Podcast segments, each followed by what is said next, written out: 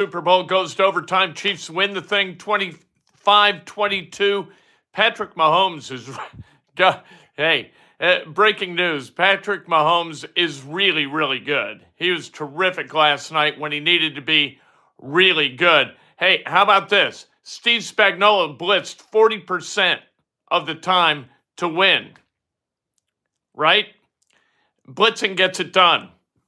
Not always, but maybe the Colts take a page out of the defensive playbook of the Kansas City Chiefs, start blitzing a little bit, start showing multiple fronts, doing something that makes them a little bit more difficult to attack.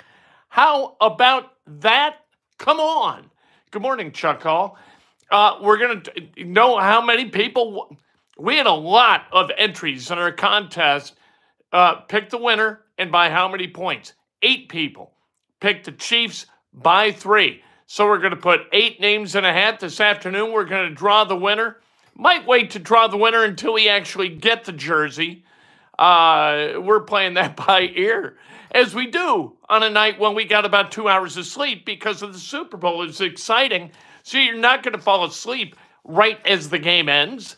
That's not the way this works. Let's talk a little bit about the Super Bowl. Then we're going to talk about Indiana basketball little bit. And then it's NBA All Star Week in Indianapolis, another opportunity for this really, really good city and friendly city to show itself to be as special a place as it is. This is Breakfast with Kent. Feels like it's about two in the morning. I got to tell you the truth. It's not. This, Abraham Lincoln's birthday, Monday, February 12th, 2024. Abe Lincoln would be 215 years old today if he survived uh, that uh, assassination by John Wilkes Booth and then found a way to live, you know, another uh, about 150 years, uh, which at the time and even now, very unlikely. We're brought to you by the great people at MyBookie. MyBookie, use the promo code KENT and you were going to get a sign up bonus. It's going to be awesome. You're going to have all kinds of fun. I hope you had fun with MyBookie if you're a customer yesterday, and I hope it was profitable. If you utilized the prop bets that were offered by uh, Ivan on Friday, no, you made a little bit of money. Not a lot of money, but a little bit of money. You came out about 200 bucks ahead on your $1,200 investment. How about that? Winning is good. We do not argue with winning. Uh, make sure and subscribe to this channel. Make sure and like the video, like all the videos that you watch on YouTube. And you know what? You want to make a donation? Make a donation. By the way, that 40, uh, 40% blitz number from Spags yesterday with the Chiefs, that was offered by a friend of mine. Spent a good bit of time uh, coaching in the NFL. I've got several friends in the NFL, and it, it, that popped up right as we went live. So very, very nice of them. I appreciate it. Uh, you know what? No one really lost this game. There were a couple of things that caused the win, but nobody like Brock Purdy did not lose this game. You know what I mean? Kyle Shanahan didn't lose the game. I don't even think the kicker for the 49ers lost the game despite the fact he missed an extra point. He hit three field goals out of three attempts and two beyond 50. So I can't blame him either. Uh, no moment too big for either uh, team or either quarterback. Mahomes was awesome. Purdy was awesome. Purdy is a game manager. I'm sorry. You want to take offense, you can take offense, but he's a game manager. He's a great game manager, but he's a game manager. He's got ice water flowing through his veins, but he's a game manager. That's what he is. His talent level, specific to his arms, specific to his feet, whatever, it's not great. He's a game manager, but he's great at it. So he shouldn't take offense. Patrick Mahomes is not. Patrick Mahomes wins games. That's what he does. He finds a way, and he found a way last night. Um, you know what? Um, no pass interference calls, and that was kind of nice. I really enjoyed that. The big play was a muff punt, right? Which really wasn't a muff punt so much as look, the football football's a great game because a lot of times the football finds a way to figure out who's going to win the game, right? It's just the ball determines it. And it did in this case. The punt hit the 49er in the foot. The then the uh, uh, guy Lueders tried to get on the ball, didn't, and and so the Chiefs recover. Next play, touchdown. All of a sudden, 10-6 is 13-10 and you've got a different kind of game. Seven points, finding seven points like that is really, really difficult to overcome in a game between equally matched groups. That's just the way football is, and and that's why we love it at the level we do. Eh, you can't blame. Uh, this is not Luter's fault. Um, you know what? Uh, how many? Uh, what a great play at the end! What great play design! Uh, Mahomes is just so smart. And as you look at the Indianapolis Colts, so we'll make this specific to the Colts, but it's true for every AFC team. You've got to find a way to get over the top of the Chiefs, and that means finding a way to get over the top not just of the physical talent of Patrick Mahomes, but the intellect and the experience of Patrick Mahomes. The more you succeed, the more you're going to succeed. Success begets success. No matter what you do in life, no matter what we're talking about, if, if, if you're a guy who makes game winning shots in basketball, the odds go up that you're going to make more of them. Football, the more games you win, the more games you're going to win. And that's Patrick Mahomes. Patrick Mahomes finds a way to win. First team to win back to back Super Bowls in 19 years. Now they're going to try for a three-peat. Nobody's ever done a three-peat. Does that make you feel better about the Colts or any AFC team's opportunity to win the AFC and go to the Super Bowl next year. The fact that nobody has ever done it three straight times. The fact that Travis Kelce, I think, is going to be 35 years old. That's kind of a big deal, too. Uh, but we'll see, you know, and, and that is why people are critical uh, of Chris Ballard, and rightly so in a lot of cases. But I totally applaud what he did in the draft last year, taking Anthony Richardson because you got to find a way to get over the top of, of Patrick Mahomes. And you're not going to do that with CJ Stroud. That is not the guy who's going to be that quarterback. Anthony Richardson's got something physically and I think mentally he's a little bit differently uh, different behaviorally different. And I think that that gives the Colts an opportunity maybe to lift. Now if and and you heard it from Tony Romo and Jim Nantz last night. Patrick Mahomes, a designed run, kind of an RPO where he tucked it and took it around the right side. And they said he doesn't do that in the regular season because he wants to limit the opportunity for injury. That's what Anthony Richardson has got to learn. You do that when you have to. You don't do that because you want to. That's the difference. You cannot put your health at risk or you put your team at risk. You can't do it. You think, hey, I got broad shoulders. I'm going to be able to get that first down. You know what? That broad shoulder's got an AC joint that could pretty easily tear and needs to be surgically repaired. That's what happened with Anthony Richardson. And that's why you can't do that until the moment is huge. Like, you know, in a September game against a nondescript opponent, you can't tuck it and run it like Mahomes did in that instance.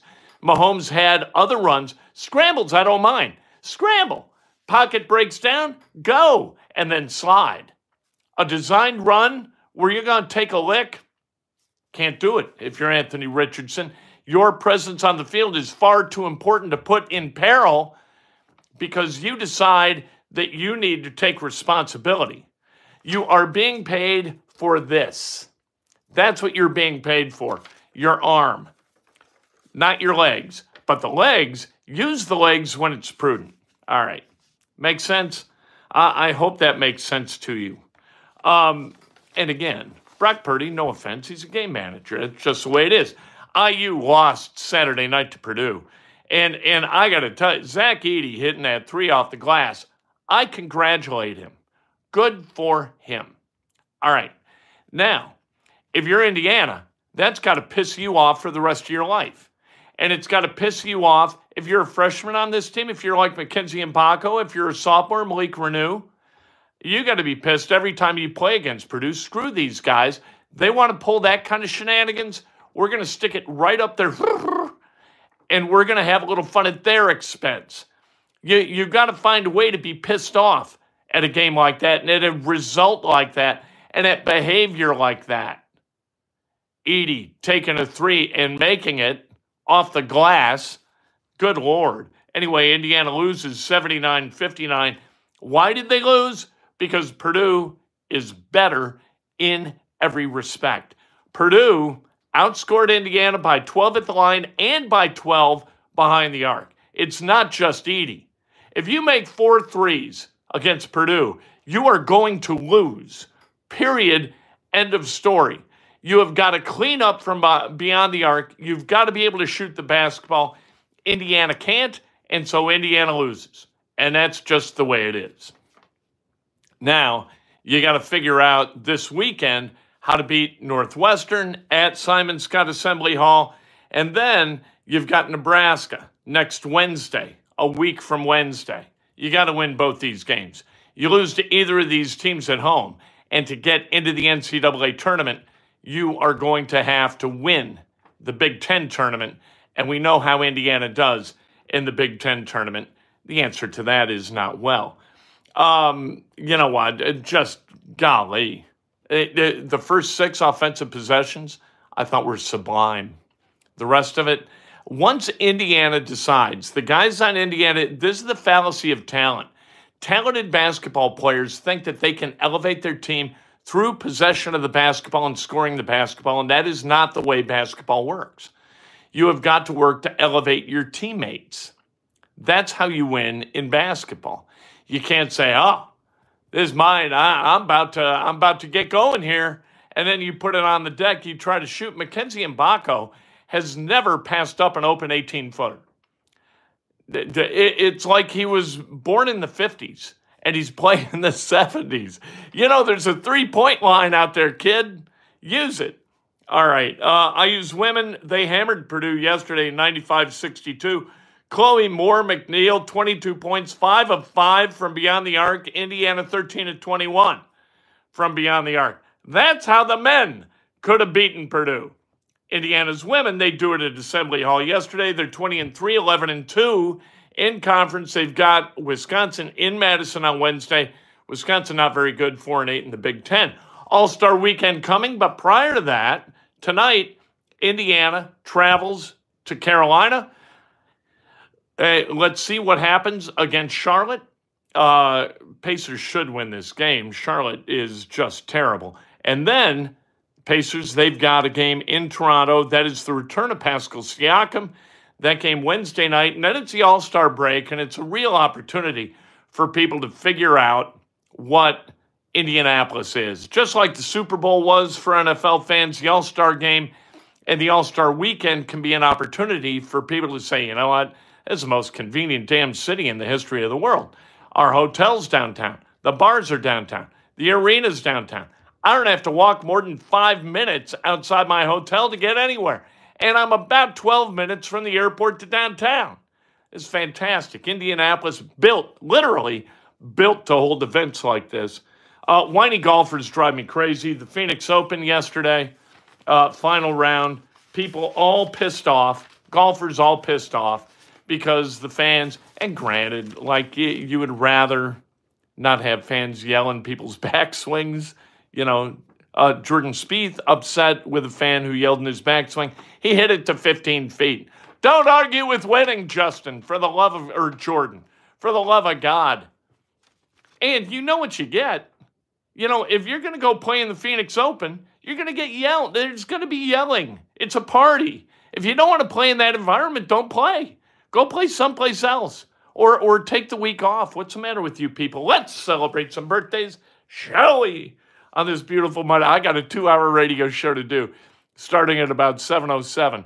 And honest to God, on two hours of sleep, I'll get there. I'll get through it, but I have no idea what the hell is going to come out of my mouth. I'm hoping that I make any sense whatsoever. Uh, Paul Abrams, happy birthday. The great Jim Coyle celebrating a birthday. Wendy Snyder, happy birthday. Ted Austin, celebrating a birthday. Happy birthday, Ted. Uh, Scott Umstead, happy birthday. Danny Hubbard and Vop Osley, happy birthday. If today's your birthday, you celebrate like hell. If it's not your birthday, you celebrate somebody else. That's best done with honest and specific compliments.